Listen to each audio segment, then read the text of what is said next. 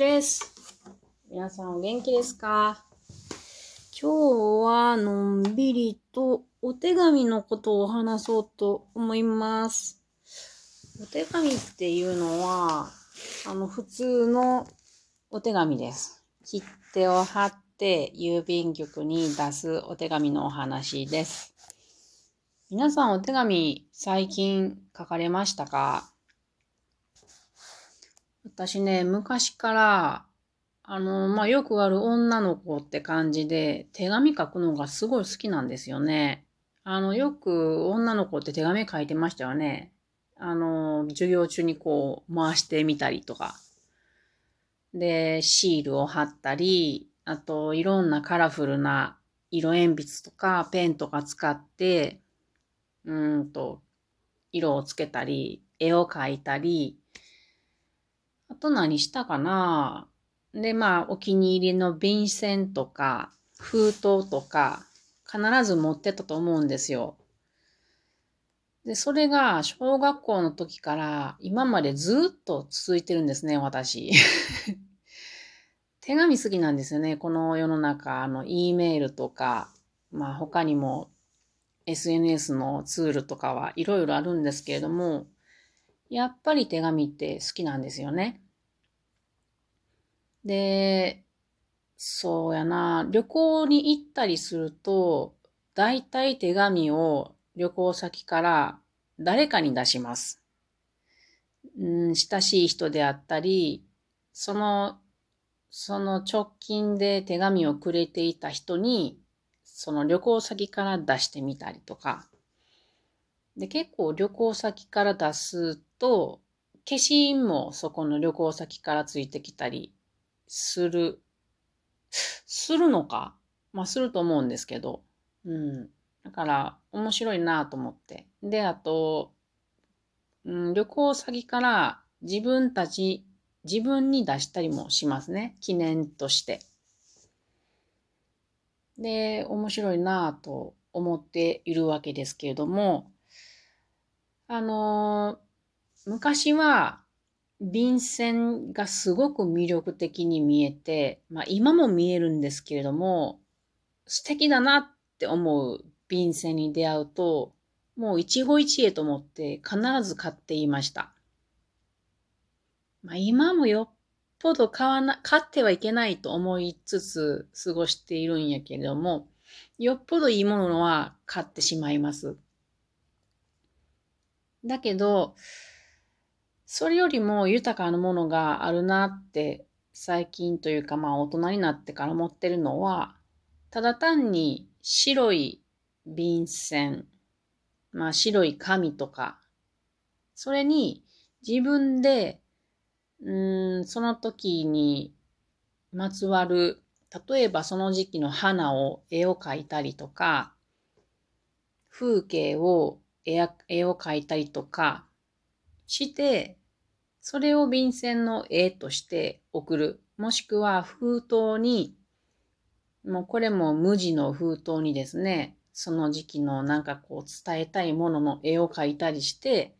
送ると、これは極上に素敵だなぁと思っていて。なので、売っているものの素敵なものは、よっぽど素敵なもの、自分が真似できないものは買ったりするけれど、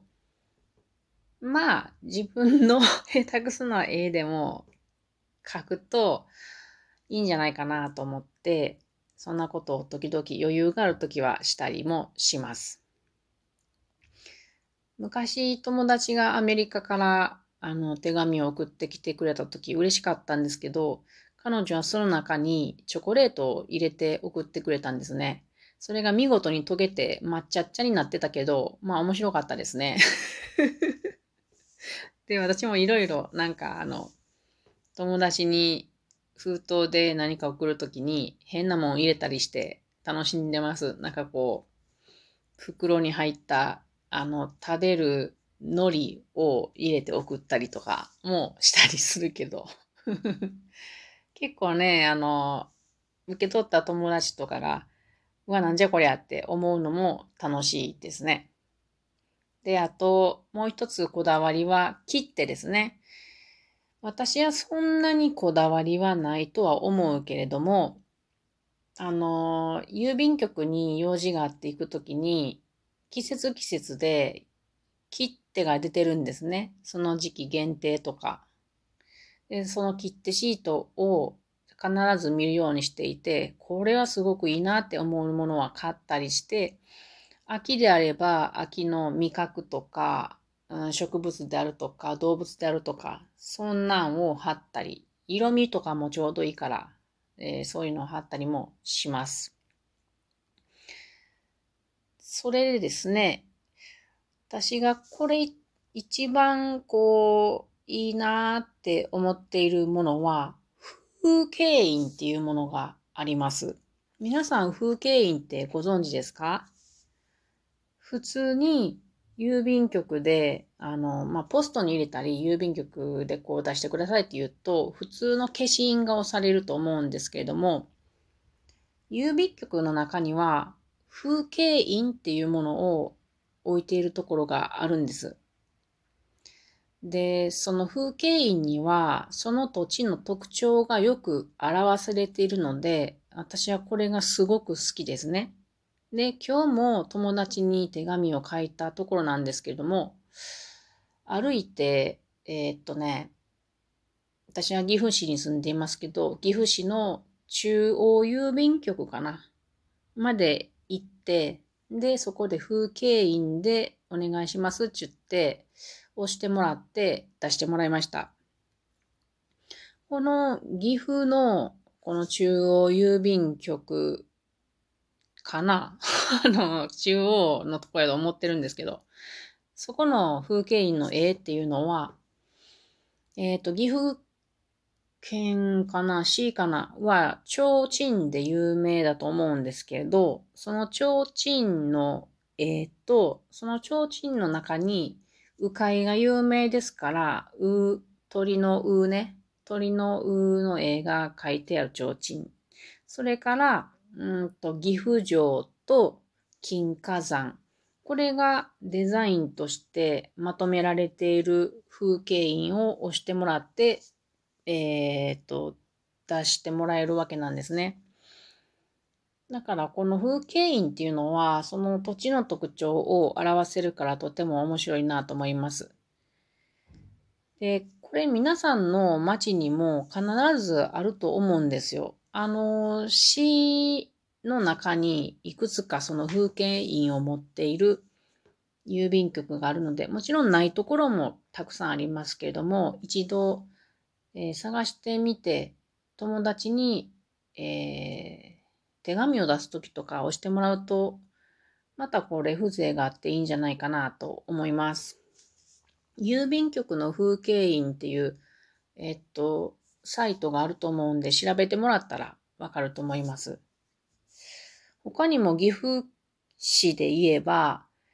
えー、っとね、岐阜市の市役所な、市役所の中にある郵便局は、うんと、市役所と対面にですね、みんなの森岐阜メディアコスモスっていううんと、図書館の入ってる文化施設があるんですけど、そこがめちゃくちゃおしゃれなんですね。そのおしゃれな施設のシルエットと、えっ、ー、と、金華山と岐阜城のデザインの風景印があります。で、前住んでいた静岡県の浜松市だと、浜松郵便局だと、浜松は、えっ、ー、とね、音楽とうなぎが有名なんですね。なので、音符とうなぎと、あと、タコ揚げ祭りが有名なんですけど、めちゃくちゃ風が強いから。で、タコが上がってる、大きなタコですよ。大きなタコが上がってて、その中に浜松城の絵が描いてあるデザインでした。その前に住んでいた和歌山だと、和歌山中央郵便局だと、ツツジとお城、和歌山城のデザイン。で、若、若浦っていう綺麗なとこがありますけど、風光明媚のところ。ここの若浦郵便局かな？だと、新若野浦っていうところの、これまた綺麗な、まあ、綺麗な風光明媚な海のデザインがなされた風景印でしたね。で、私はいつも自分がこう風景印を押してもらって出す側なんですけれども、先日多分初めてやと思うんやけれども、友達から風景印のハガキが送られてきて、めっちゃ嬉しかったんですよね。その友達は、うんとね、鹿児島県の種子島に宇宙センターの基地があるんですね。で、そこを見に行きたかったから、やっと行けたよっていうことをそのハガキに書いてもらった、もらってあったんですけれど、そのね、南種子島郵便局なのかな？あの、その風景に書かれていたのを見ると、あのね、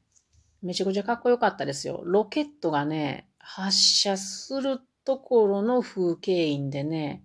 うわ、めっちゃおしゃれやなこの人、あ友達のことね、と思って、ちょっと悔しかったけれども、すごく嬉しかったです。ということで、今日は、はがきと風景印の話をしました。皆さんもちょっと暑い時期入ってきましたから、えっ、ー、と、しっとりとお手紙を書いてみてはいかがでしょうか？それでは皆さん、またね。